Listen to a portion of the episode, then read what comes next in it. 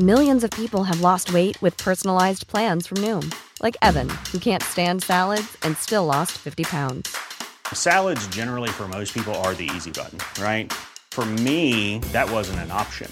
I never really was a salad guy. That's just not who I am. But Noom worked for me.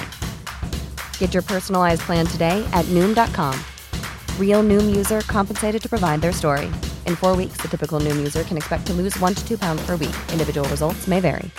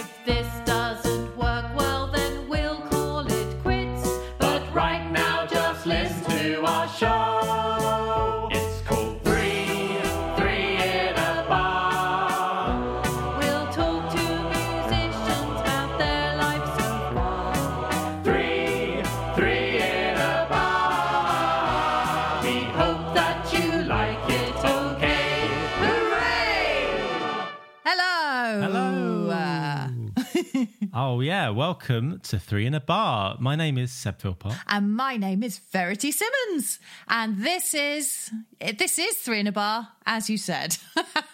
Yeah, that was just muscle memory kicking. yeah, in, it was. It was. Very formula, is- formulaic. It has to be. hey, who have we got, Seb? Um, yeah. Who have we been to see this week? This week we saw Ed Pascal. Oh, yes, we did. I thought I heard his trumpet there as well. The distant memory of his trumpet. playing. Yeah, because Ed is now a senior artist manager at Askonas Holt, which is like one of the biggest music uh, representative. would- Is that what you'd call it? They represent musicians, orchestras, agents. Agents. for, um, for soloists and conductors and uh, orchestras. That's right. well. Do they- yeah, they do. They, they book tours for people. They they book you know concerts. That's right. Yes, they do all, all kinds of stuff, looking after some of the most talented musicians um, there are. Now, we, we first uh, came across him because we, we both independently um, applied to become one of those artists. Uh, to, to um, we thought, why, well, why don't why don't we become the next um, Nicola Benedetti? Well, quite. And um, he he said, no, it's not really like that. You, we approach you, um, and you're both not good enough. Yeah. Uh, but I- I, will do a podcast with you. yeah, which was kind of him. Talking about it. yeah, yeah, yeah. To be honest, I didn't know why he didn't go for my Britney Spears medley. I thought it was an absolute winner. Yeah, I thought so. Um, yeah, no, we're joking, aren't we? You, you, we know him from before, before that. That's right. And uh, well, actually, I'd, I'd I'd never met him. I don't think I'd ever met him. Really? Because he, he used to be a trumpet player, and you were at Guildhall with him. That's right. Yes. correct. Is that right? Yeah, absolutely. Yeah. So, tell us about that time. Well, way back in the mists of time when we were at Guildhall. Yeah, I, I remember meeting Ed in my first year there. And then he had to suffer four long years with me. And then, ah. yes. And then he went and did Southbank Sinfonia. And ac- actually, I did it the year after him. So I was sort of following same sort of path. Yeah. And then he decided, well, as he talks about during this podcast, that perhaps it wasn't for him anymore and, and moved into artist management. And it's really interesting hearing his route through it because he's now in this senior position at Askonas Holt. But along the way, he's done all kinds of things. And uh, I, like he was working for Chamber Orchestra of Europe for a good long while. Um, yeah, yeah. yeah, I like his stories about them. Very Yeah. kind ops. Um, yeah. Um, so it's quite interesting to see another side of the industry. So not not really uh, the sort of performer's point of view, but really the management side. Oh, quite right. And, uh, a, a view into that kind of elite level of uh, of soloists and and that the sort of the, the kind of most famous people that that we have in this industry. Yeah, Uh, he was representing Bernard Haitink for a very long time. Yeah. Yeah. Yeah, that's right. Who's, who can't get much think, bigger than um, that, can you? no, I don't think you can really. No. This is actually the second time we met up with Ed. We did do it back in December. Yeah. And we met him near his place of work um, on sort of around Fetter Lane, sort of Chancery Lane, that kind of yeah, that's right. area, um, in a Wetherspoons, the Knights Templar. Yeah. It seemed like a such a good idea fan. at the time, didn't it? You know, it was very it quiet when we first got in there, and then very quickly that changed. uh, yeah. Yeah, we got in there probably about yeah half eleven or something. Yeah. and then suddenly uh, all the people came in for lunch and could not hear a thing on the recording. Also, one of our microphones broke, so um, Well, it was a win. Hear me at all. It was a win all Yeah. round. Basically, it was it was a kind of blessing in disguise Yeah. that we didn't use that recording, and we thought we'd meet up again. That's right. And uh, and all of that conversation was incredibly out of date anyway. It, it didn't really make any sense. the, current Yeah. climate. I think, yeah, I think Ed had a few reservations about putting that one out, just with how things are now, perhaps. just didn't make any sense. no. Um, so anyway, we met up with him again. We chatted to him this week at his house, and um, uh, it was a lovely chat. So let's um, let's go and speak to him now. This is Ed Pascal.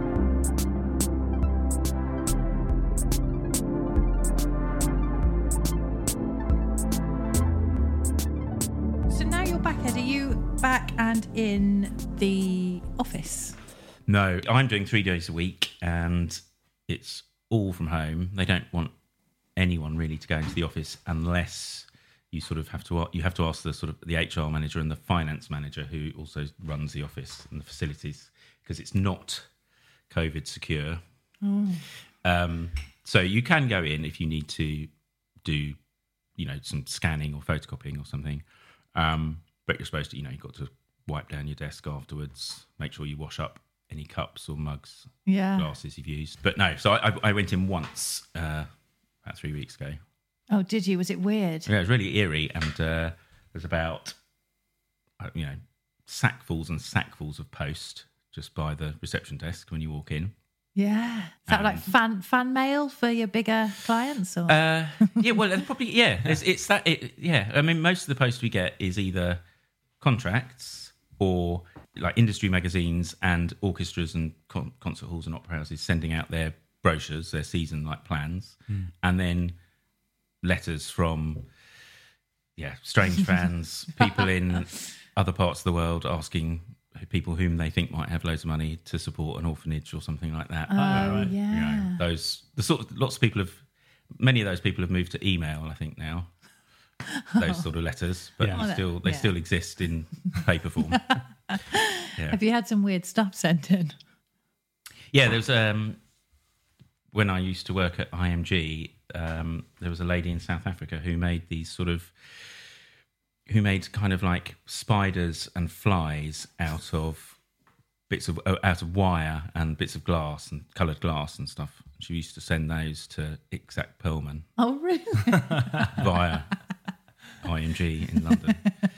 Had he ever expressed any kind of desire to own them, or just, Oh no, just well, he, I, like- I didn't. He never even knew that they were sent. Like they were just. Oh. You Um, keep that from them, did you? uh, From the artists. well, I- protect them from any potential anthrax or yeah, yeah, yeah. We just that's part of the job. It's you know you've got to take take anthrax for the team. Really, um, I just it's like when it's you know you can tell when you get a piece of post without opening it really that it's going to be it's gonna be Crazy. something random and crazy. yeah, yeah. yeah. like you know what's It'd be a weird conversation. You'd call them up, say, "Hey, uh, Ed, what's his name? Adzak." uh, Itzhak It's- Perlman. Yeah, I think you're mixing anthrax and it's that now. They are very different. Yeah. yeah, quite, Uh, kind of. We've got this package. It's just some spiders made out of glass and, and tinfoil. Um, do you want it? Like, that- what's yes, he going to say? Yeah. Oh yeah, yeah. It's just easier just not to have that conversation. Pretend it doesn't exist. no, exactly. And actually, he. This was when I was actually. This is like twelve or thirteen years ago when I first started doing this, having Yeah. stopped playing, and uh, so I was very junior. I never even spoke to him. It was always through. it was always through his PA in the US who who used to travel with him and everything. So Yeah. I never actually was in touch with him directly. Anyway, he bet, probably didn't even know I existed. So Oh. That's quite sad. That's quite sad. Do you listen to Schindler's List and feel feel more Nostalgic. Is that him? Yeah. Yeah, that's him. Oh. Oh, he's a, the big man in the violin world, isn't he? Oh yeah, yeah, yes. I mean, I don't know how much he plays so much anymore, but yeah, th- he's dead famous in the in in violin world for, for sure. Yeah, Yeah, he'd be in your top ten, you know, violin pin-ups if you were going to have such. Yeah, yeah, yeah. Hmm. yeah, it's, yeah. For those that do do that sort of thing, he, he I'm Rob. sure he's there. yeah. yeah. It, it must be much different, I think, in in Hollywood. You know, with people who are actually famous as opposed to just being Yeah. famous in our world. You know, in classical music. What the Oh, levels right, of yeah. crazy? Yeah, yeah, yeah, totally. totally. you know, yeah. so that you know we maybe see in classical music you maybe see the tiniest bit of that Mm.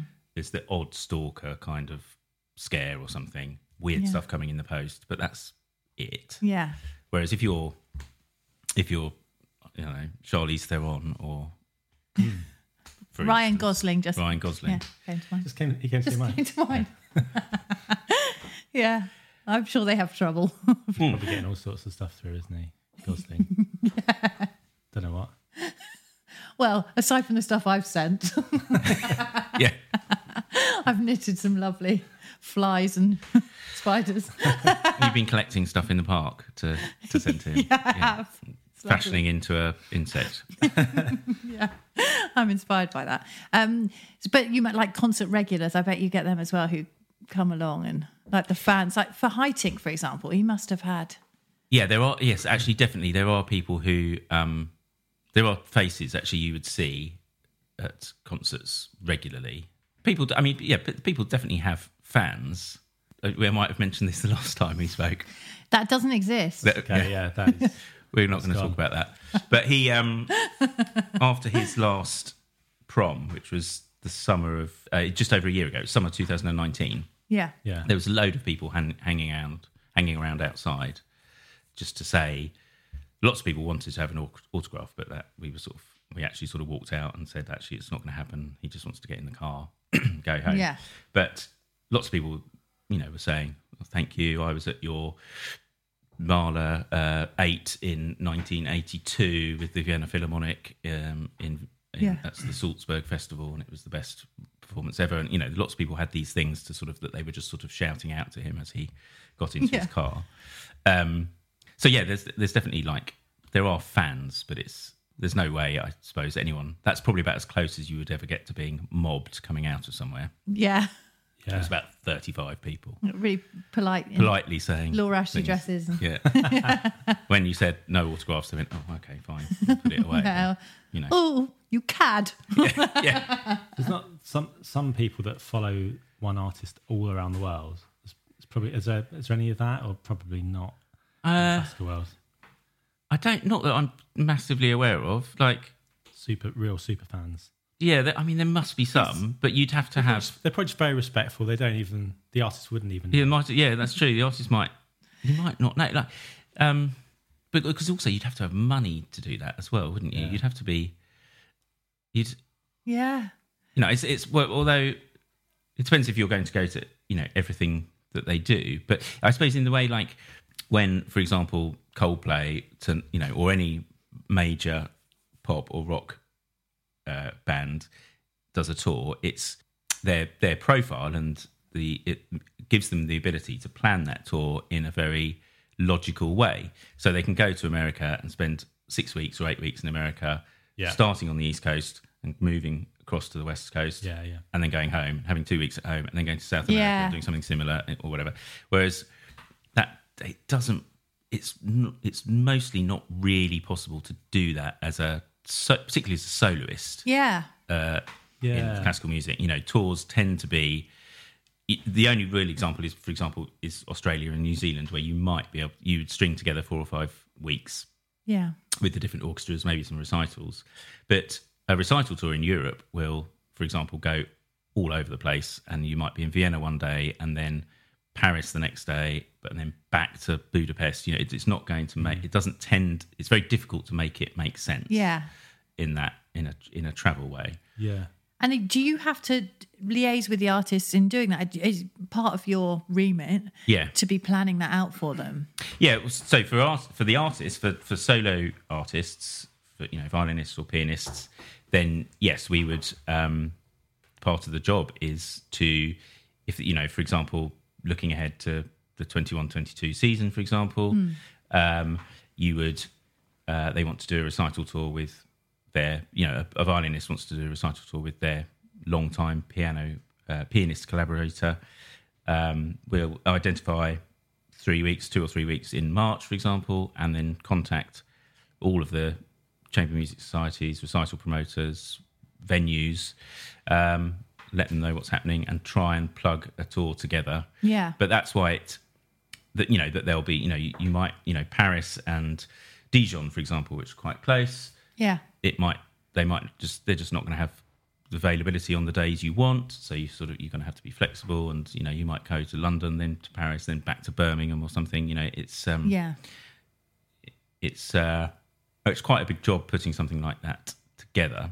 Then when it actually comes to the tour, we would we would also facilitate, although it wouldn't be me myself doing it, but there's there's other people in the office then that we can we would enable any visas that needed to happen and book travel, book hotels. Well, it's good you don't have to do that. yeah, it's uh, Visas, that must be a whole other palaver, isn't it?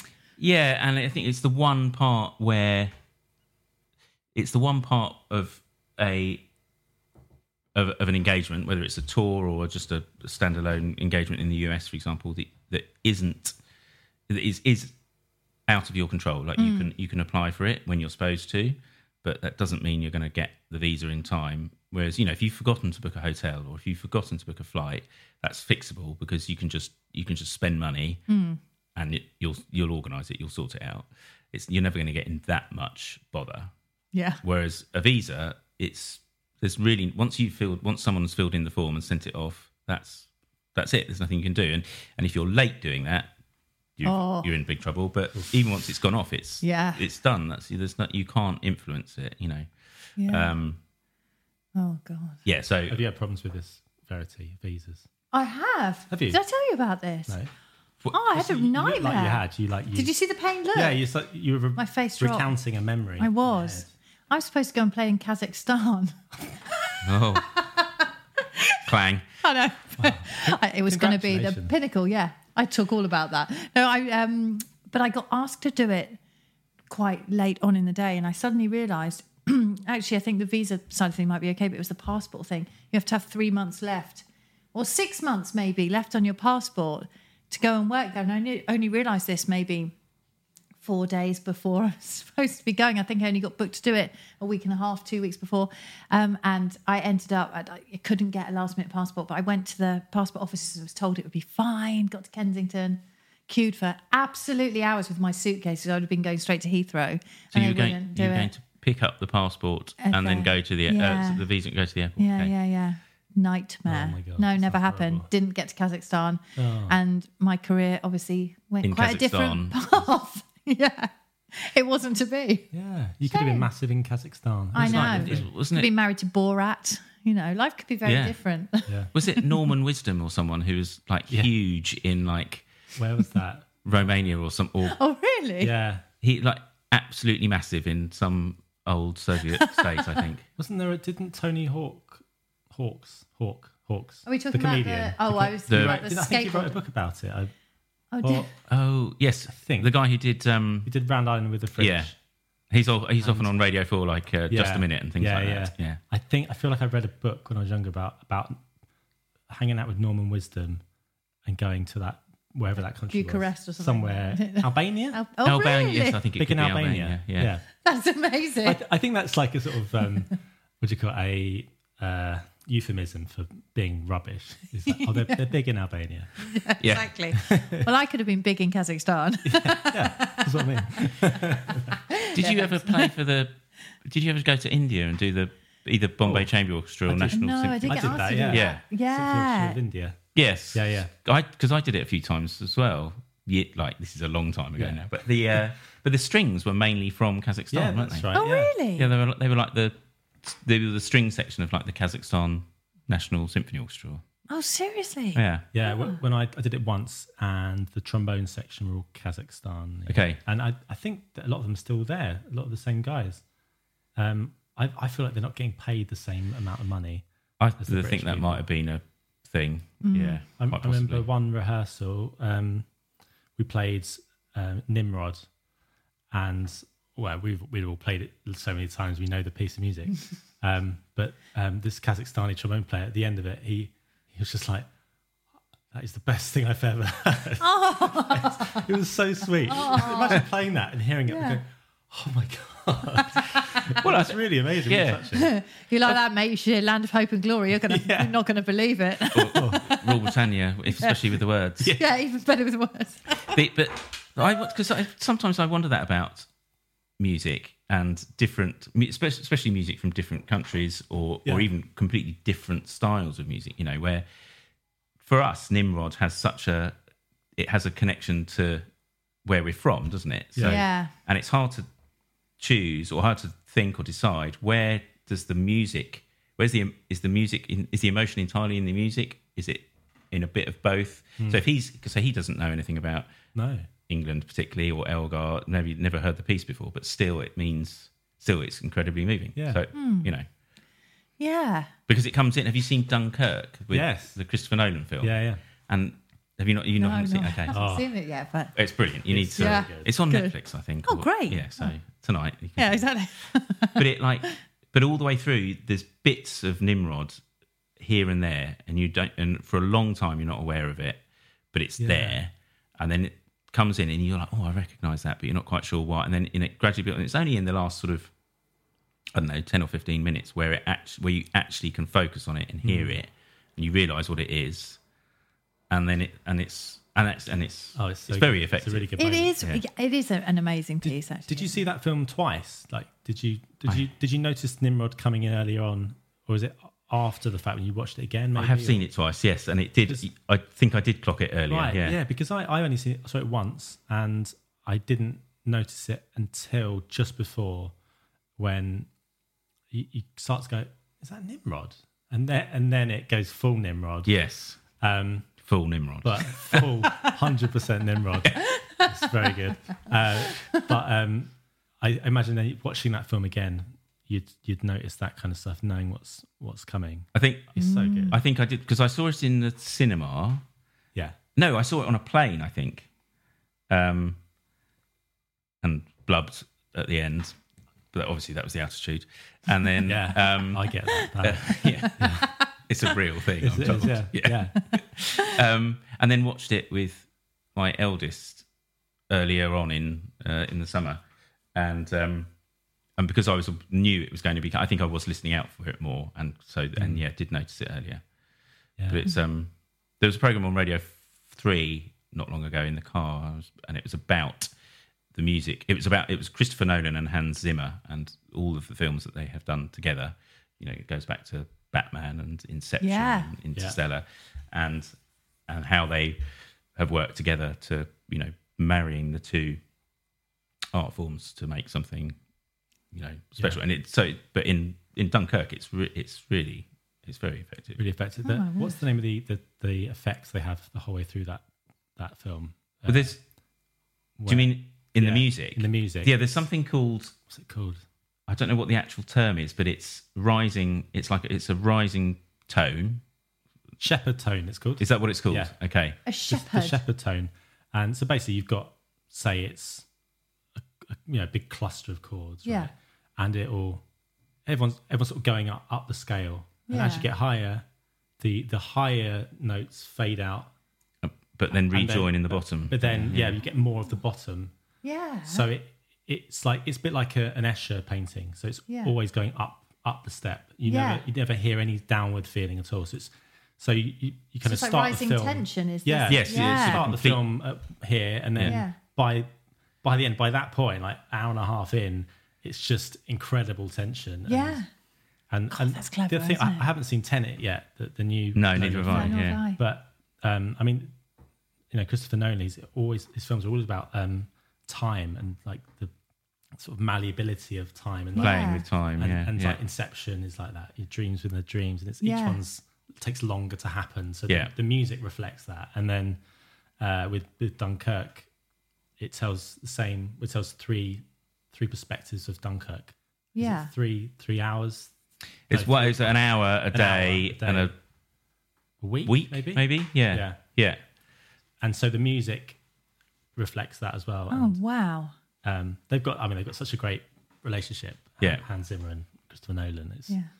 It's very, it's it's really it's very cool. That and yeah, Yeah. Shepard tone. Yeah, so it just it you know it, it never gets to where it's going. But Yeah. it's always getting higher, which you'd think is going to be impossible. But Yeah, it's so but hard, because especially been- over that time because it's going back round again to the bottom, and it just and it's so it's yeah it's Oh yeah. god, that's really clever. I'm going to go and watch it. I'm going to be so hyper aware of the music now.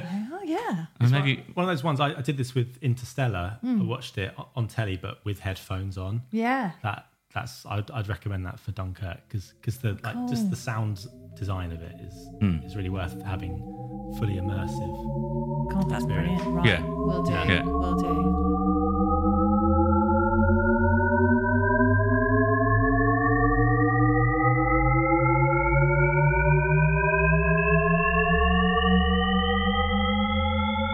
So, Ed, you were saying about playing just then when you were out in India. Mm. Um, did you miss it when you stopped? Um Trumpeter, by the way. But yeah, trumpeting. No, I I've never missed actually holding a trumpet and playing it Right. uh, at all. I stopped playing as a job uh, in 2008. Yeah.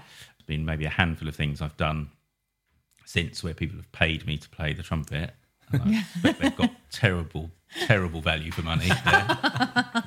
um, they were probably getting terrible value for money back in, in like 15 years ago as well. But uh, and um, no, so holding a trumpet and playing it, I've, I actually have never missed. But I do miss the kind of like that sort of camaraderie and seeing your mates at work very often Yeah. and and I, you know, when I was doing it, we were all certainly none of us had any kids. We might not have all been single, but you know, it was it was Yeah. sort of different. So it would be you'd go and you'd and you you know you'd do a Verdi Requiem and have a and it'd be best to be off stage because then you're done at twenty to eight and you can go and have six pints, and that was a day at work. Um, and you know that would be different now. With Now you have to wait till Friday everything. afternoon to Now do you have to wait till That would never happen now anymore. no, I, of No, course of course No, it no. doesn't. That's true. It's very different now, indeed, of course. And um, but yeah, so I sort of miss that, and I miss like I suppose I miss thinking that you know once oh you know you, you played for example here and you did this you know special gigs that were special things Yeah. that you thought were really good and they you won't get to do that again um but no i don't But I mean, in a different way, you're now experiencing all those things from the other side. And I guess that must be really helpful with clients, isn't it? That they must respect the fact that you are a musician. And that must be so helpful yeah i to think build a relationship. yeah i think um yes having being an ex-musician i'm t- totally sure helps Yeah. uh, particularly with ma- uh, ma- managing conductors you know that you can talk about repertoire but there are you know and there are lots of people in the the in arts administration you know the administration of, of music who have been either ex-professionals or you know very very good when they were kids or, or still are very keen amateurs and stuff. So they can all do that too. So just i suppose just because you played it doesn't mean you're going to be better at talking about um, symphonies with a conductor or something but it, it probably does give a handle on on some of the some of the lifestyle things they might be dealing with you know um, travel and being away from home maybe some of that kind of stuff. Um, Yeah, and there might be a subconscious level of trust anyway that just because they know that you know, you know, yeah like you do if somebody's got Yeah. had a shared experience, you sort of go. Things can be left unsaid. Maybe you don't yeah have to true spell out the obvious. yeah exactly Yeah. yeah. Yeah, yeah Yeah. i think so Um, I was wondering because there might be people listening to this. I- I hope there are. There might be. yeah but um, who who possibly at this point in in their lives in in the year we're having, they might be thinking about starting a different career or going to some, something slightly different. yeah Um, and I just I just wondered what what what it was like for you. Like, how did you get started doing it um, when you'd you know you were you were working as a trumpet player, Yeah. but then you sort of decided to go down a side route, and then how Yeah. did that work out? Uh, so I'd been playing trumpet for, but having I mean, I'd left Guildhall for about seven years or so. I'd been out of Guildhall for about seven years, and actually the first my first year out of Guildhall was I was in the the first iteration of South Bank Symphonia. That is quite something. Um, First iteration. so that's what are they like on like now? 2001 or 2002, yeah. I think. Year before me. It's the year before you, yeah. SP, they're like on SBS. 2003, I They must be on think. SBS 20, I suppose, now by now. Yeah, yeah. 19. I think so. and um and it was so it's the first year so it was fantastic it was uh it was, it was everything was very new and but you know we had a very um a very generous non taxable um, bursary and there was enough time to do some teaching as well and other gigs. And i thought if this is what being a trumpet player is all about this is great. I'm in. you know i'm in. Because i it was brilliant. I, that Yeah. summer i went on holiday to barbados with some friends. I bought a new e flat trumpet. I put some money together to buy my first flat. So it was great. Amazing. um, then it, you know, that year finished, and it's sort of things, uh, you know, it was a lot different. But you know, over sort of six or seven years, I sort of felt, I suppose, at the end of, I was getting to a point where it was, it was sort of going quite well. But I was thinking that, you know, it's when it's good, it's very good, but when it's bad, it's a bit worrying, and you know, um, there's not always going to necessarily be work out there. I sort of felt that I didn't love teaching. Um, and so I'd sort of been for a year, 18 months, I've sort of been looking around for things, other things to do. And I bumped into a friend of mine who had been at Guildhall uh, as a horn player and now actually works in the same job. He's at Askonas Holt with, with me now. And he, we bu- bumped into each other in a, at someone's birthday in a pub. He had stopped playing the horn maybe nine months, 12 months before. And I said, Oh, what, what are you doing? He said, I'm at IMG Artists. It's a management company. I'm there as an assistant. I did an internship.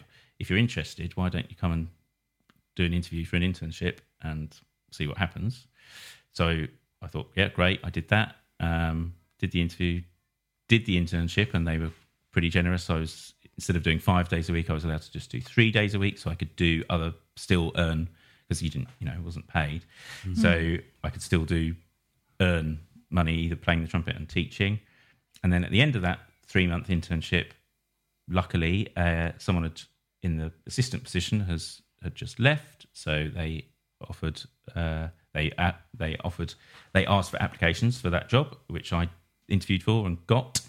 So that was in like April or May two thousand and eight, um, and then sort of since then, I, have stayed doing that, and um, gradually the trumpet fell away. There was still a bit of work I was doing here and there, but it sort of gradually stopped. Yeah. But I think if if if this friend of mine had been um, uh, if he'd been doing an internship, for, if he'd been working, for example, at the, the Opera House or for the Yeah. LPO, I'd have probably followed into that. You know, I didn't choose to be to do a job as an agent. It's just that was what was open, and that was sort of what was available. And it Su- was, you know, such a part- good job he didn't say, "Oh, I'm actually a stripper now." Yeah, yeah. Quite, Right, it's quite a lot. The hours are Yeah, perfect. it's really good. and- Cash, Come and do an Cash in internship. hand. Cash in hand, Yeah, yeah. it's or wherever they fine. put it. um, yeah. So it just it it only it just sort of flowed. Really, it was, Yeah. was part of least resistance Yeah, in a way, I suppose. I was lucky in that uh, I was able to.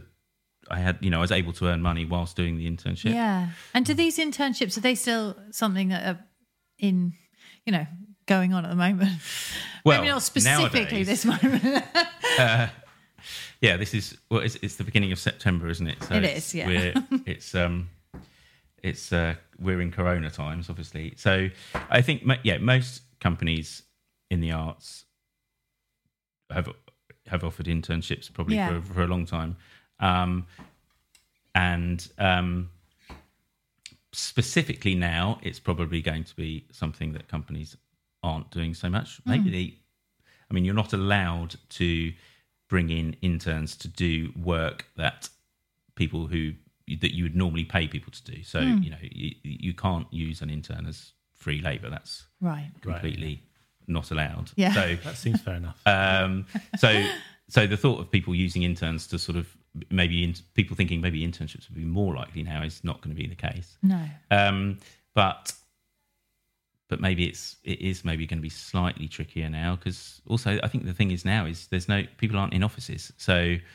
you know the ma- the main thing about if you were to be an intern is you're there surrounded by everyone who's doing a job that you are interested Yeah. in learning about and doing potentially one day in the future. With everyone working at home, I just don't see actually how that can really work. You know, Well, fingers Um, crossed, you know. yeah. I mean, it's, next it's year you might be. yeah. I think it could, in many businesses, but it is you know an internship is the way into it. You, Yeah. Yeah. you know you're unlikely to get interviews for a real job, a- an actual job, unless you have done an internship beforehand. Yeah. You know? Yeah. But a lot of it is making teas, is it? And just seeing, just seeing the, the nature of it all. And, Um, or no, no it's- teas. No, no. I get that wrong. Yeah.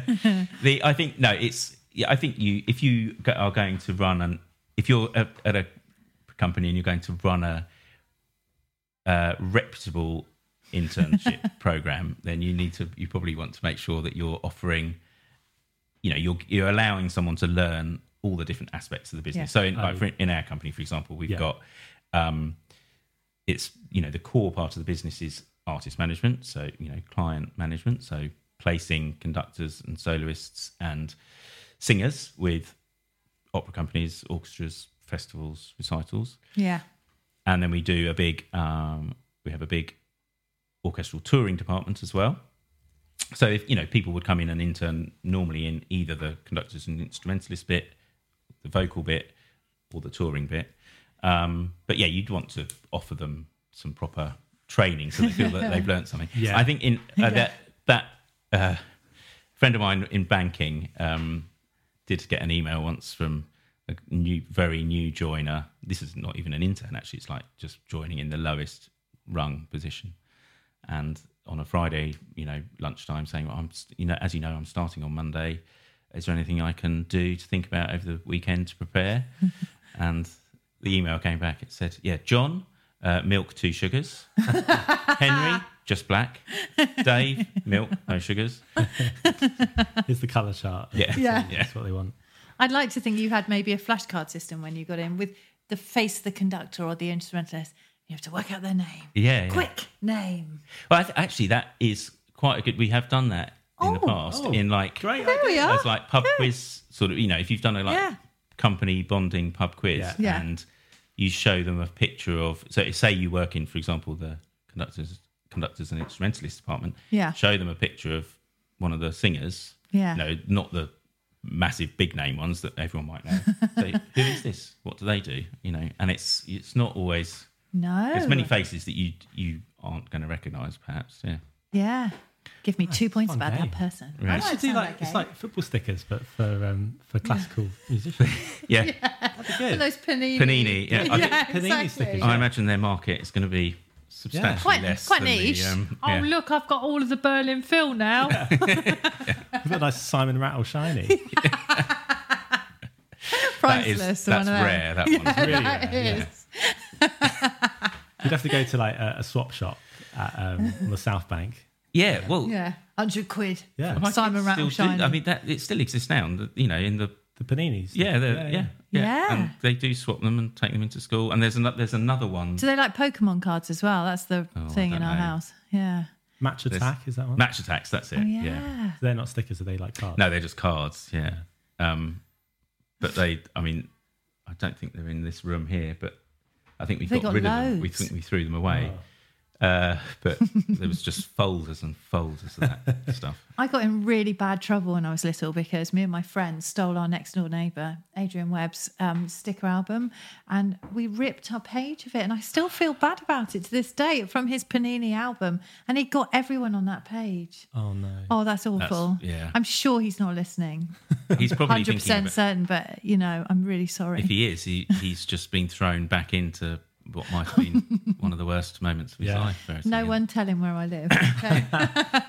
My mate uh, Carl Woodcroft, I don't know if you know him, tuba player. He uh, he we had, did a gig a while ago, and he brought in his I think it was ninety seven to ninety eight Merlin P- Premier League sticker album, and it was completed. It was no. perfect. So and it, I, I collected that that year, and it and it, it just brought back so many memories. I just remembered all the faces of all the all the players. It was just oh yeah, I remember just you get to know that those pictures so well. Exactly. 97 um, to 98. I think it's like so maybe it was a little bit earlier. I had like Steve Bruce was in it mm-hmm. Yeah. in Man, Man Gazza? United.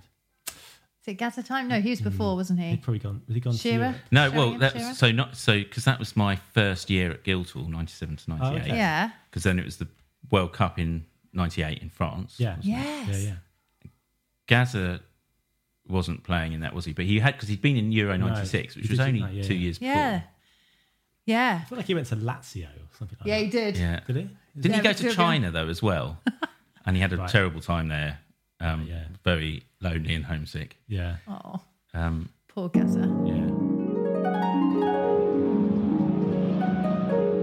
Seb here. Um, just a quick fact check. I just checked with my friend Carl, and the album was 94 to 95. I was well out, not 97 to 98, and it did have Steve Bruce in it. That I remember. Paul Gascoigne. Now, I'll just give you a quick rundown of, of where he worked. So, 1988, Tottenham Hotspur. 1992, Lazio. 1995, Rangers. 1998, Middlesbrough. 2000, Everton. 2002, Burnley. 2003, Gansu Tianma. And 2004, Boston United. There you go. Um, good luck to you, Gazza, if you're listening. Simon Rattle. Do you, do you deal with Simon Rattle? Is he- He was he's at our company, but I don't work for him directly. No. I don't know. I, ju- I feel like just some of these some of these big stars could have helped out a bit more with with, with this whole situation. Yeah. This And he's, yeah. he's sort of he's been a, well, he's sort of said the wrong things recently, hasn't he? Well, I think it's. I think it's really. I think it's. You know, when lockdown sort of first kicked in, so Yeah. sort of mid late March. Yeah. Um, it was interesting at work actually because you could. So in in January, I went on a couple of trips. Went to New York with a with the friend I was met. I'm going to name check him, Terry Shu. Um, so the guy who'd actually, I ended up, you know, got me into this work. We went to New York for a for a conference in uh, early January. Um, I did another couple of trips. Um, I did a trip at the end of February to Zurich to see a, a young soloist, and I was supposed to be going back to New York again in March to see my one of the conductors I manage, um, who was uh, going to be conducting the New York New York Phil, um, and during sort of January, no one really knew wasn't really talking about it. I don't think February it sort of started. People like Yeah. were talking about this virus and some things were happening, but it felt like it was the other side of the world, and we weren't going to be bothered by it. Um, by the end of February, it was clear that actually there was a lot more going on, and then in early March, that's when sort of you know lots of things would we was in our company anyway we were starting to be directly affected by lots of things being cancelled. This trip in what was maybe the first or second week in march and um, one of the directors you know two days before i was going to go one of the directors asked me how much uh, we'd already spent how much i had already spent on the trip and what would be saved if i didn't go. And actually the ho- we would get the hotel back. We lost the flight cost but the hotel was cancelable still and obviously I wouldn't be spending any money when, when I was there. Uh, so I was asked to cancel that trip, and that's I suppose personally that's when I was like, oh, actually, this Oh, here we go. quite a big thing. Yeah. And then the following week, ten days, was sort of everything kind of just crumbled and stopped. And as a as a company for us, um, because um, our income is um, from two sources. It's from commissions from artists working. So when a conductor or a singer or an instrumentalist does a gig, we get uh, we charge a commission on their fee. And when an orchestra does a tour, for example, the New York Phil to to China, um, we we either charge a, a fee or we we charge commissions on the concerts they're doing. Um, so if no one's performing, the the company isn't earning any money. So Yeah. um, so it was you know it's very serious very quickly in terms of income into the company because so many things were stopping, and then schools stopped. People were furloughed from work. Everything really completely stopped. Everyone was locked down. Everyone was in their houses, and that's you know once the initial thing i think the initial thing in the news rightly so is all about people's health and welfare and well-being but once that had sort of passed down then the other conversation started coming along about well what's going to happen with live sport what's going to happen with the arts you know theatres cinemas concerts what's going to happen with the travel industry. You know, every, all these things started being, you know, asking questions about that. And I felt that at that stage, the theatre business seemed to be a lot better at getting itself together and having a sort of a, a unified or sort of coherent and uh, voice um, talking about what their difficulties were, Yeah. Yeah. why they were suffering, what they needed for help, how things were going to, what, what what they could see in the future, what they needed the government to do, both in terms of support financially, but also in terms of actual some some some a timeline and a and a and a plan Yeah. to get out of it. And so people like Sam Mendes were, were often on the on the news or Newsnight writing articles in the Guardian, and it seemed to be a lot more sort of cohesive the way they were portraying their problems. And I felt that the music industry, not just classical music, but all of the music industry, was way behind that. Um, I felt it really needed for music that music sort of came along a bit after, and I wonder whether that's mostly because, you know, although for us it's kind of our world, it's sort of everything we do, um, but for most of the country, classical music particularly features barely. You know, it's it's a very very small part, and obviously theatre and cinema is much more important to many many more people. Yeah. Um, so I think that's why that was there first, and then the music industry sort of comes along. I did think it was interesting that on the sort of the main kind of panel that for the arts that reported into the to the culture secretary I and the this, yeah. DCMS, you had apparently eight people on this panel, and there was no representative of, of the music industry. The closest person was the chief executive of English National Ballet. Right. Um, so, but there was no one from even the rock and pop side of the music business. You know, I thought there should have been someone there, like you know, like I don't know, the head of a major label, Yeah. or Emily Eavis from Gla- or Michael Yeah. Eavis from Glastonbury, Yeah. or the person who runs the O2 or Manchester Arena or Yeah. somewhere like that. Um, not, I'm not sort of thinking like poor old us in classical music. Why wasn't like No, no. why wasn't the head of the LSO there or whatever? Um, but yeah, no one from the music industry at all. Um, but more recently, then you know, then music sort of talks and came up, and I think people like Simon Rattle um, did their thing and spoke a lot. But I think the thing is, is that although to us he's very famous, he's not a household name, and I'm not sure really in classical music if there really is such a thing in this country as a, is, if there's a real actual household name in classical music. It might be someone like Katherine Jenkins, Sheku Kanneh yeah, maybe Shaku, Nigel Kennedy, yeah. Nicola Benedetti. Nicola Benedetti. Yeah. But that's you know, it's there's it's certainly less than five Yeah. people, Yeah. and that I think has been the thing that's affected the music industry the most. Is that it's certainly the classical music industry is it's just not part of most Yeah. people's worlds. yeah. Um, but Well, not in a conscious way. not in a conscious way. That's no. the thing because I, I think it does it. In fact, it affects so many people so much more than everyone realizes, and I think it's only when it's not there that people will realize that, and that's a really sad thing. And you sort of hope that people get in there a bit earlier to really push the corner for Well, music. That's the thing. I think like music is everywhere. Like, Yeah. it's in everything that you. We were talking about films. And, yeah, f- you know, Exactly and, that, yeah, and- and and and in you know people sing karaoke like that's that's a huge thing, and it's Yeah. on TV. It's in the you know Yeah. the theme tune to any TV program you watch, including the news, and Mm-hmm. it's in lifts. Even you know someone's got to. have- even if it's a lift music, someone's Yeah. written it. You know. yeah, Um, It's got bad PR, isn't it? Just the arts. Just- Yeah. People f- hear that word and think it's elitist. And yeah. Yes. Roll their eyes. Yeah. Oh, okay. but I think it's sort of. But I think then what I was sort of saying this to Verity earlier is like actually now it seems like the music business, certainly our the bit that I we pay most attention to anyway, the classical music industry, seems to be a bit further ahead than the theatre world. Certainly further ahead than the West End. Uh, in terms of actually getting stuff back together and happening again. Yeah. You know, the LSO, the LPO, uh, BBC orchestras, obviously with the proms, even small orchestras, the you know English Chamber Orchestra, Academy of Ancient Music, you know, they're all doing things.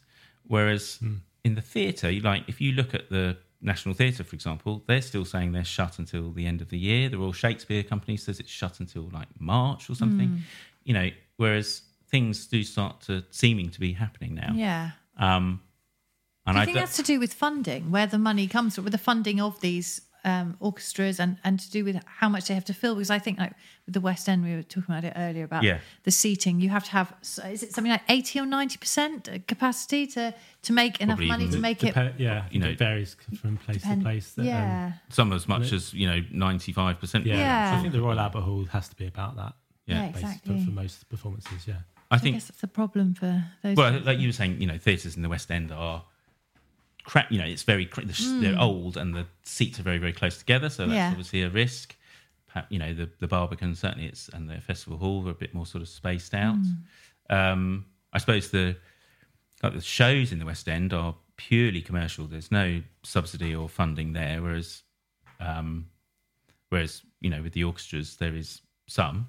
yeah, yeah, Uh, like when you look around Europe, though, it's you know they're they've been even better at getting things back. yeah. I was going to ask you that. So, looking Hmm. to 21, 22 seasons, Yeah. are you? What are you doing? Are you booking up and getting Well, things going? Uh, it's way behind where you would normally expect to be. Like at this point, you know, in the in the autumn of you would expect the in the autumn of the 2021 season, you would expect the 21-22 season to be sort of tying up the loose ends. Really, Yeah. between now and Christmas is when actually quite a lot of stuff goes on, but it's it's mostly sort of done. It's filling in a few gaps and things like that. Maybe it does depend, of course, for the level, the profile of artist you're talking about. You know, the basically, you know, the the bigger, the the more famous you are, essentially, the earlier you will book Yeah. up. Um, so, but I think most people are experiencing that things are much further behind, Yeah. much later, happening much later than you would expect it to, and that's because most places, you know, they had a huge period from, you know, late February through to the summer where they everything cancelled, and so they've they've either been putting things into the end of 21 or the beginning of the 21-22 season. Um, so yeah, we're sort of behind, very behind, but then it does seem like most people are, by and large, cracking on with planning those seasons, Good. um, which is good. Yeah. Lots of Europe is already back and playing. You know, um, the Salzburg Festival, for example, this summer, pretty much, you know, made lots, made quite a lot of changes, but it, in many respects ran as it normally would have done.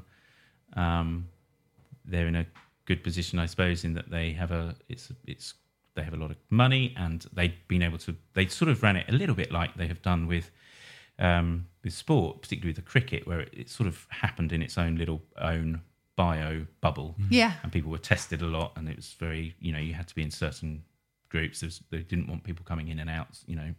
Uh, so that was a big help. That was made it happen.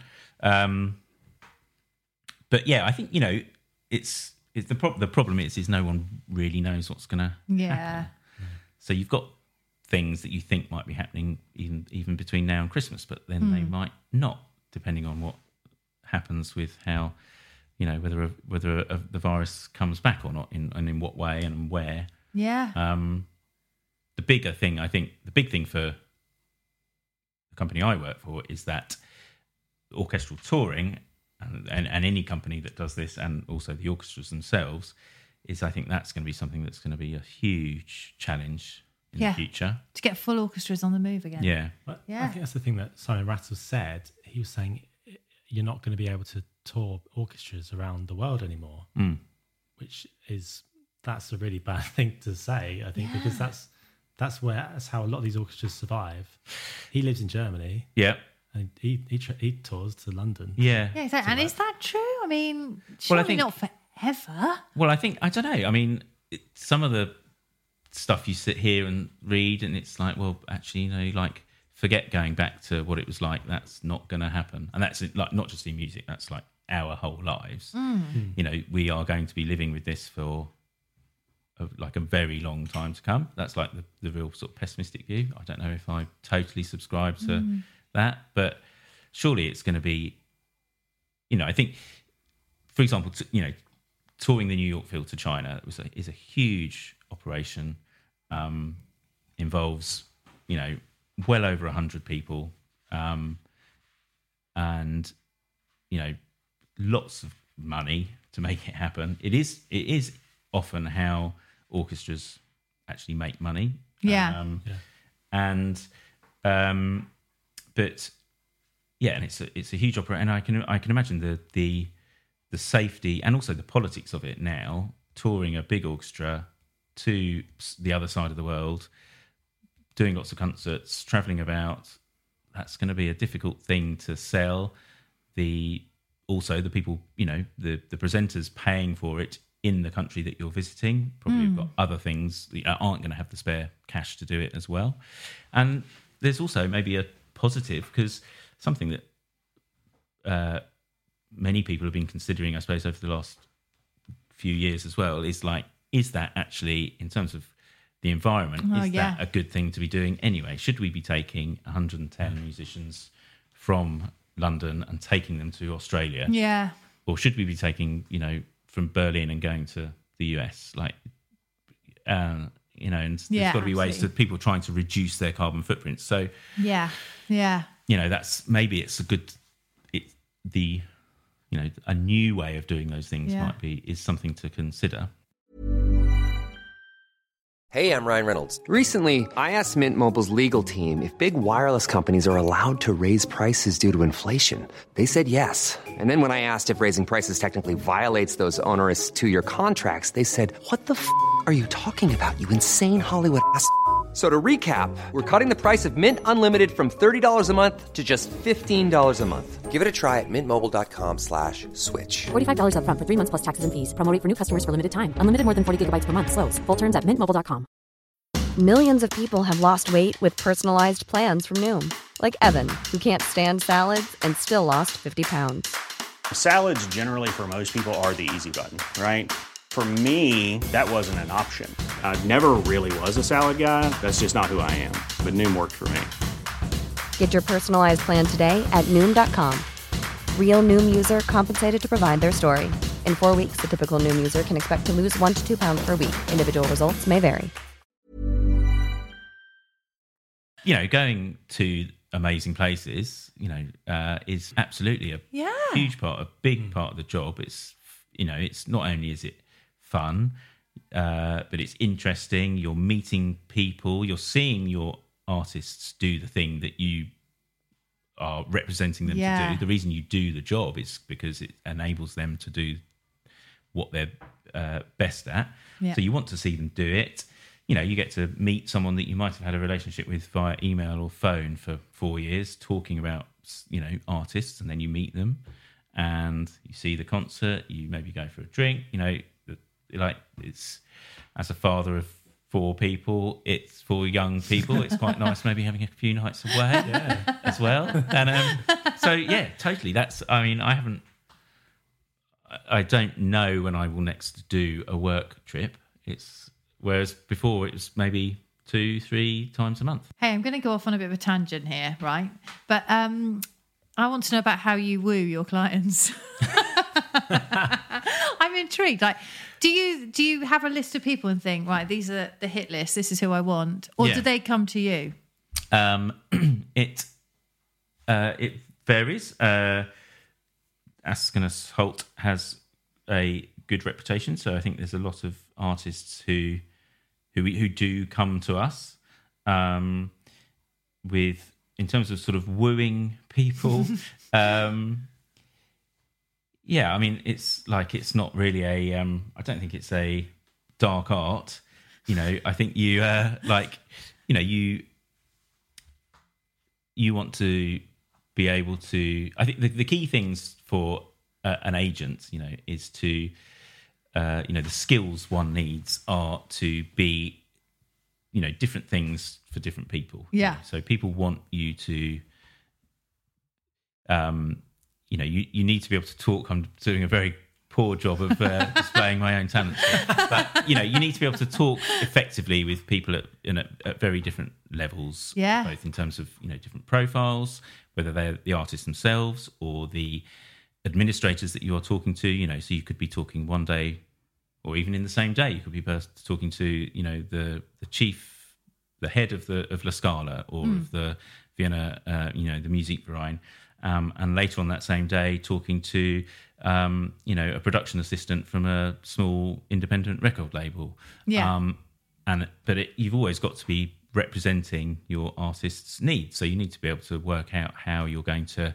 have conversations with people diplomatically, politely, effectively, but you know, getting what you want. And I think if you're talking to a new artist or a potential new artist, being able to describe um, how you would do that for them, or, you Yeah. know, maybe not actually in words, but they can see it in the way that you behave with them. You know, they're going to maybe get a, a taste of how you would be when you come to represent them in real life. Um, I think, you know, being interested is or asking questions is always good. Yeah. You know, Yeah. um, and Do you always um, know a few interesting facts about them that they might not know? You know? Well, I think like you should, you want to you ought to have done your homework if Yeah, you're meeting someone for the first time and know what it is that they do, where they have been, if they're a conductor, you know, where they have been, what other jobs they might have had before, as you know, as in chief, you know, they might from that they might now be the music director of a, a one of the orchestras in Berlin, for example, but you might you're going to want to know what they did before. Um, I was thinking like niche facts, actually. You know, like, do they dye their hair or something yeah, like that? you mean? quite. Yeah, I, don't know, something. Any food intolerances? Yeah, Yeah, Yeah. quite. Yeah. yeah, vegan diets and things. Yeah, I don't know. Uh, well, that gives you something. That I suppose that is more Stalkerish. stalkerish if you knew that. But it, that would be the sort of thing you would save a conversation like that. I think for the dinner after a concert where you may be trying to not talk about shop so much and you want to Yeah. talk about other stuff and you want to try and make sure that you find things that you have in common with each other together or you know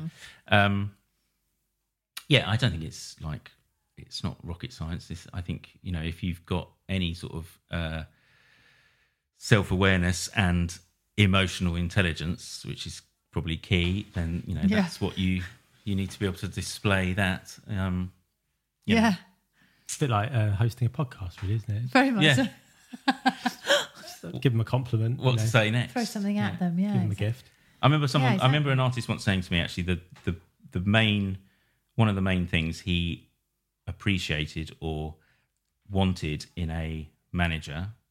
He wasn't talking about me specifically at all. He was talking about all management. You know, all a- a- agents that he had had is he wanted. You know, he used his manager often to be the person to have that to be the person between him and his employer Ah, yeah.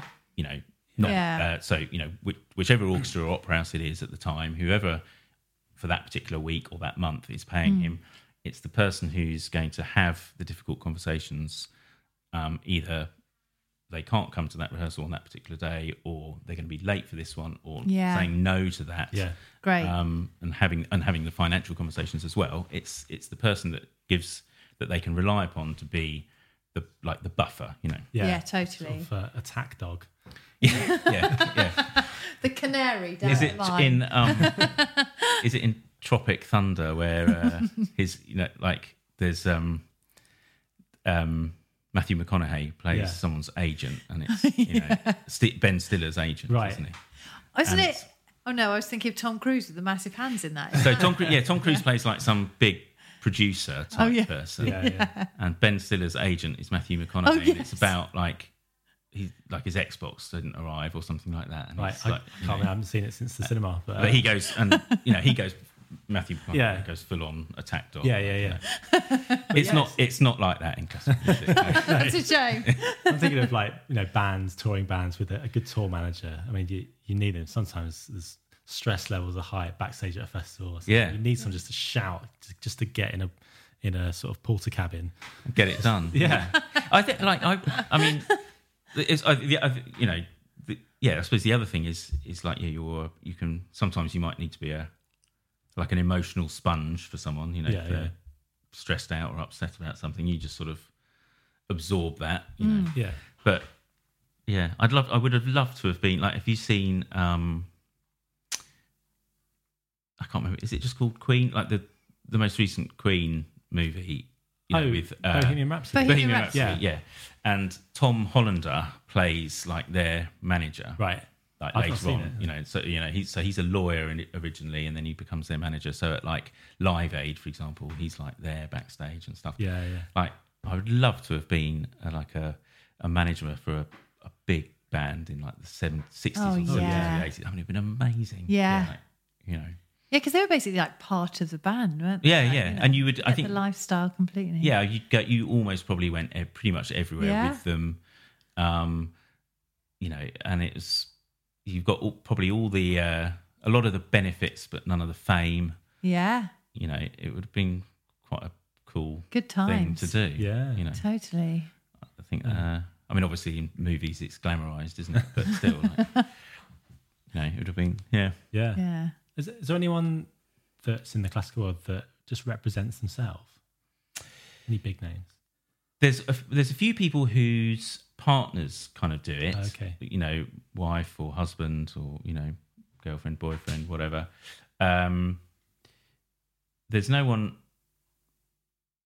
There's there's and so yeah so there's a couple of you know artists who might have what's called a like a secretariat like you know the sort of German word secretary basically who and that sometimes that might be their wife sometimes it might just be a Just a different email friend. address. Yeah, or it's just a different email address. Yeah, but no, I think no, I don't know of anyone who completely represents themselves, as in they actually do it as well as doing the conducting or the Oh, that'd playing. be a lot, wouldn't it? Yeah, I think Yeah. that's like I think it's it's too it's too much to think about, isn't it? Yeah. Yeah. Yeah, I think that's that's the, the the idea is that you just you turn up and you just play Beethoven as well as as you can. Yeah. yeah.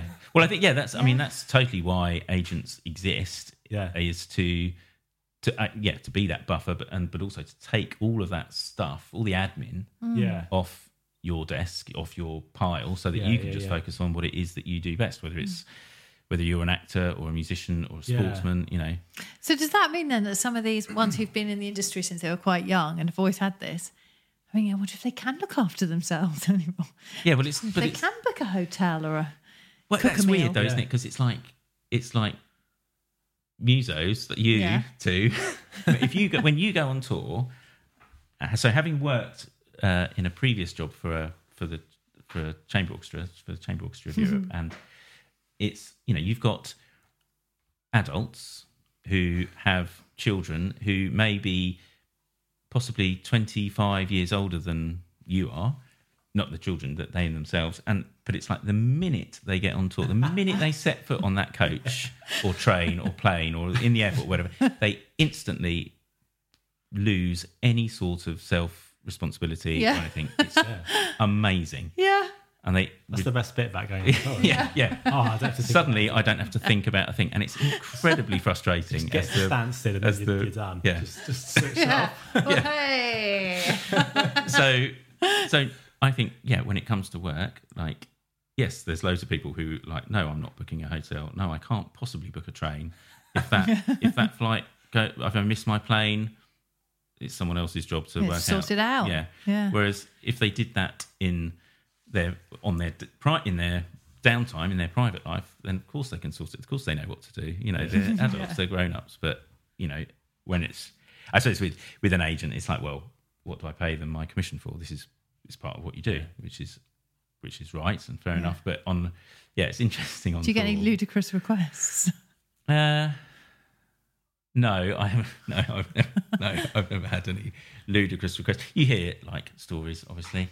Um, I think it's yeah, it's interesting. For example, sometimes where you, you know, you you've as an orchestra, for example, you might have just arrived at a concert hall that no one's ever been to before. It's brand new for maybe I don't know, it maybe forty three out of forty five of the people on the tour, in the staff and management included, and you've all arrived there at the same time, and um, you're busy like you know helping the like the guys get the timps off the truck or something, or getting the music out of the box to put on the stands, making sure the stage is set up, and a viola player, for instance, might come and ask you where the toilets are.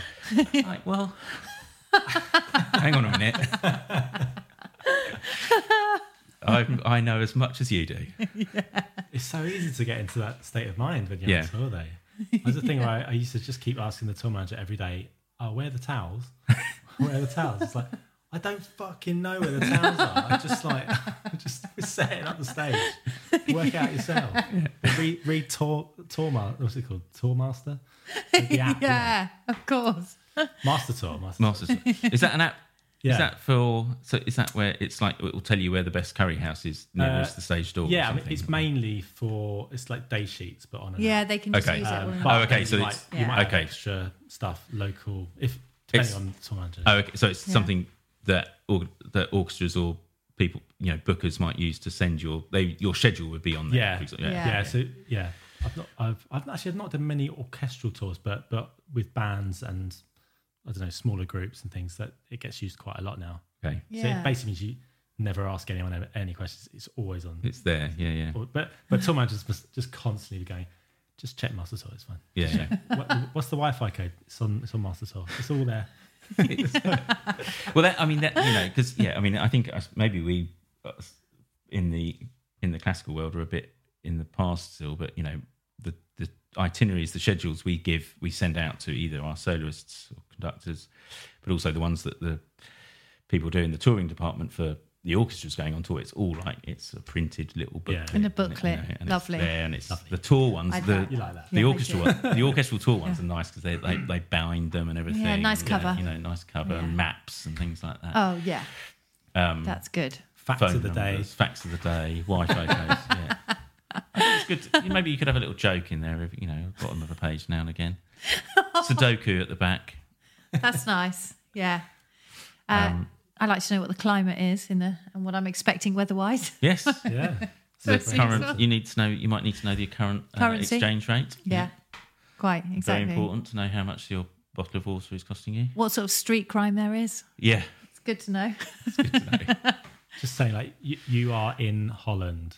You, like th- this is where you are. You know, sometimes people might wake up and go, "I don't know what they are." Might even say to the audience the wrong the wrong place. wrong Yeah. place. I guess for most of your players, they're probably not talking to the audience quite a lot of the time. It's probably not not a lot of that. But, um, that No, does I suppose happen not. in, Yeah, you yeah. know. Good Yeah. evening, Divas. Stockholm. Yeah. Boo. Bosh. Cardiff. You idiot. I thought, did think you were going to say Stoke on Trent. yeah. Yeah, that's as glamorous as it's ever going to get now. Yeah.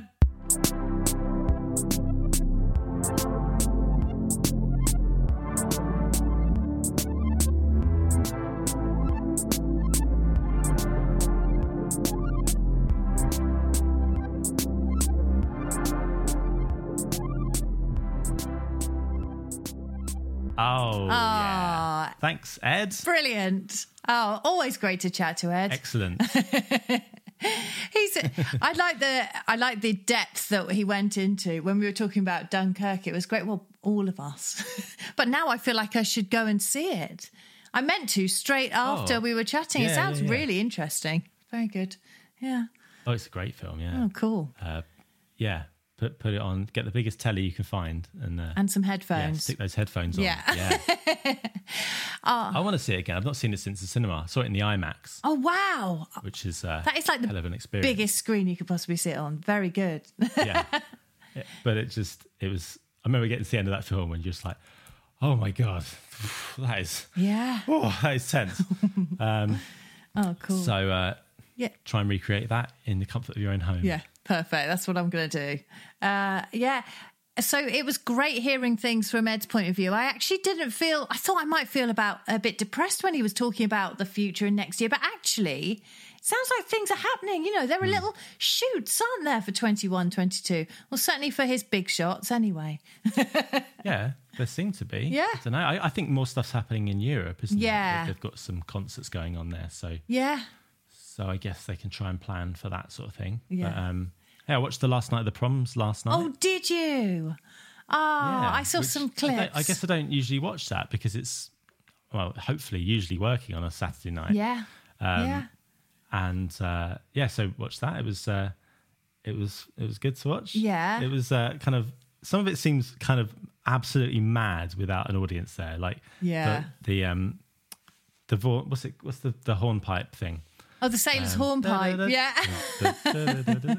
When you've got no audience there, it's just like and it's like an orchestra and even just like it's like the venue just like went mad. It was like because it had all lights on the outside and just getting faster and faster, flashing lights. It was like it was like it was just a big car alarm going off, just having an absolutely mental breakdown. Yeah, I was going to say that. Like, the Albert Hall probably is having. like uh, yeah, exactly.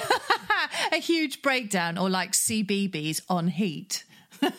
yeah, it was like that. Um, but Oh, quite entertaining, you know. And Nicola Benedetti And the orchestra was. sounded amazing, actually. Ah, did they, they? they, they sounded they sound incredible. Um, yeah, with with um, such big distancing between all the players. yeah.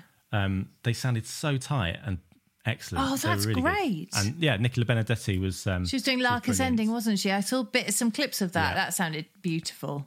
That's long, isn't it? That song. That's what. Sorry, that's it's long, isn't that it? That that one. is long. It's very long. I always think because that we're not in that trumpets aren't in that, so it's always like before the interval, and you, you think, oh, I think it's about what about eight minutes or something, but that piece is about forty minutes long. It, yeah, it's about. you think it's going to finish after about ten minutes, and then it, it just does not. Well, he basically on and on. regurgitates the same material again and again and again, doesn't he? Right. yeah. Yeah. Lovely bit of English pastoral. But, uh, it's nice though. it yeah, is nice, right. yeah. And uh, and what about the rest of this week? What's it held for you? Um, this week, uh, not a lot really. I had a thing on on Friday, uh, filming a, a thing with a brass quintet Oh, nice. for the Oxford Philharmonic, which is going Ah, to go out uh, on online. But that was really fun. We did it in a church in Kilburn, Mm-hmm. and yeah, it was really fun playing some. We did some Christmas music. oh, and, uh, excellent. That was great. so yeah, felt felt great. Ah, There's some. I've had Feliz Navidad in my head. oh. I love that. I love that. Uh, we went away one year, and I remember one of the boys mistaking that for police got my dad, and so that's how it is for me. that's always what I sing to it now. Feliz Navidad. Da, da, da. It's perfect. So good. Police got my dad. Oh, that's great. Yeah. Um, yeah. Uh, have you had a good week? Well, I've had a bit of a strange end to the week. Uh, Yeah, I was trotting Hmm. along all right, and then I had a bit of a dash to hospital with my son on Friday, um, and. Yeah, I mean he's fine now, thank goodness. But he like he had a bit of an asthma attack and it was grim. And we all had to have um, COVID tests as a result of this little trip. So we're in a very Ah. strange situation now, uh, where we're just waiting on results. Had two positive, um, two negative ones, I should say. Positive results for us, negative COVID. Um, it, uh, confusing that, isn't it? yeah, it is very confusing. Uh, we're just waiting for Henry's one to come back, and so at the moment it's really weird. I feel like Tom Hanks in the terminal. I'm just going a little bit, Oh, yeah. bit insane in here. So I'm really, really hoping his is negative. Otherwise, Yeah. Otherwise, I'm going to have to go extreme Joe Wicks again. It's going to be like those early days.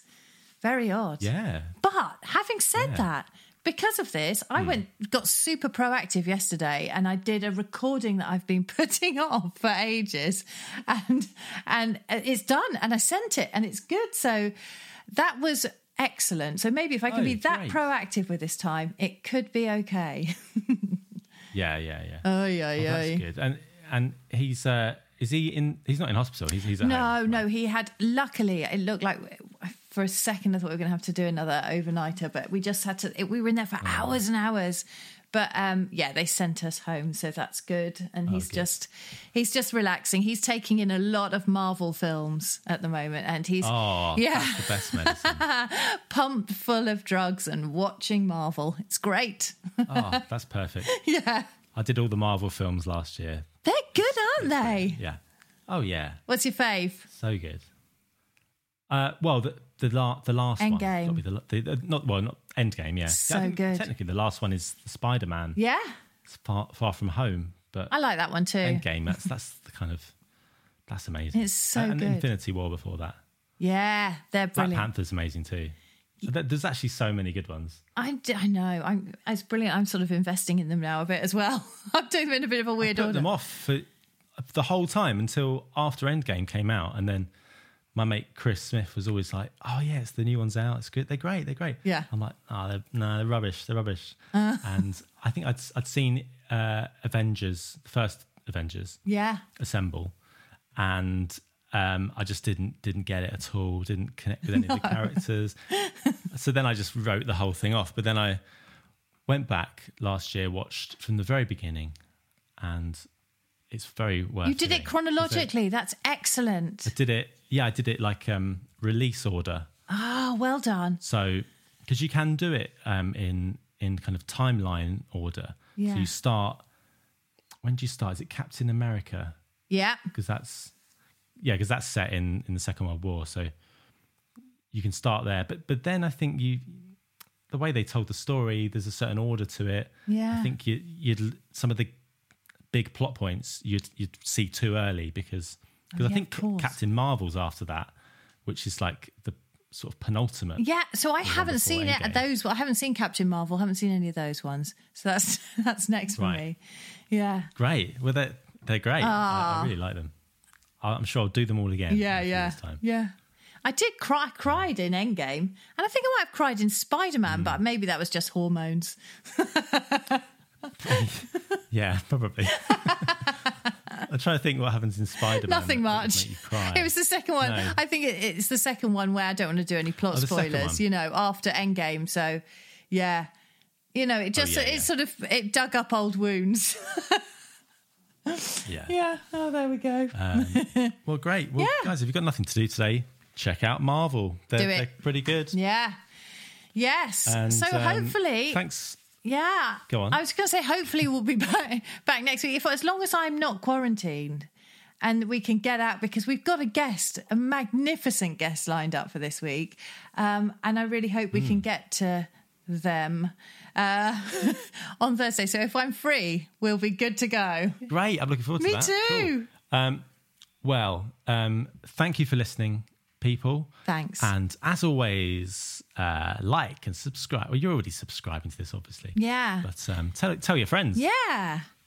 It's so exciting to see where someone up. everyone's listening. I went down that rabbit hole this week. We've got, if you're Oh, yeah. listening in Liechtenstein, thanks so much. That's totally brilliant. And I saw some people in Australia, somebody in Hollywood. Yeah, it's great. Yeah. When there's just like one person in a country, Yeah. it's well, it's kind of, I can kind of try and work out who they are. I think I know who they are sometimes. But also, we know you're listening. It's like we we, we are watching you. It's a bit creepy. we um, it's a bit creepy. we know, but uh, we will know if you stop listening. I'd like to say that there's a good cluster of people listening in Biggleswade. So big up Biggleswade. Yeah, big up Biggleswade. um, well, cool. All right. Well, uh, have a great week, everybody, and we'll see you next time on Three in a Bar. Bye. Bye. I think you're going to sing the whole song then. No. On three, three in a bar.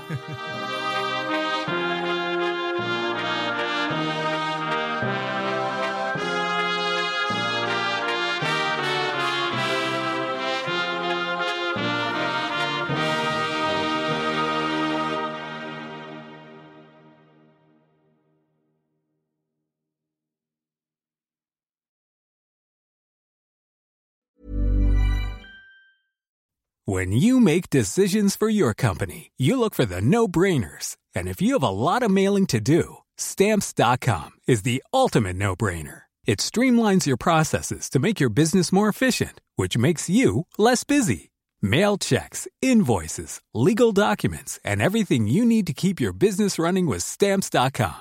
Seamlessly connect with every major marketplace and shopping cart. Schedule package pickups and see your cheapest and fastest shipping options from different carriers. With rates up to 89% off USPS and UPS rates. And with the Stamps.com mobile app, you can take care of mailing and shipping wherever you are. Make the same no-brainer decision as over 1 million other businesses with Stamps.com. Sign up with code PROGRAM for a four-week trial, plus free postage and a free digital scale. No long-term commitments or contracts. That's Stamps.com. Code PROGRAM.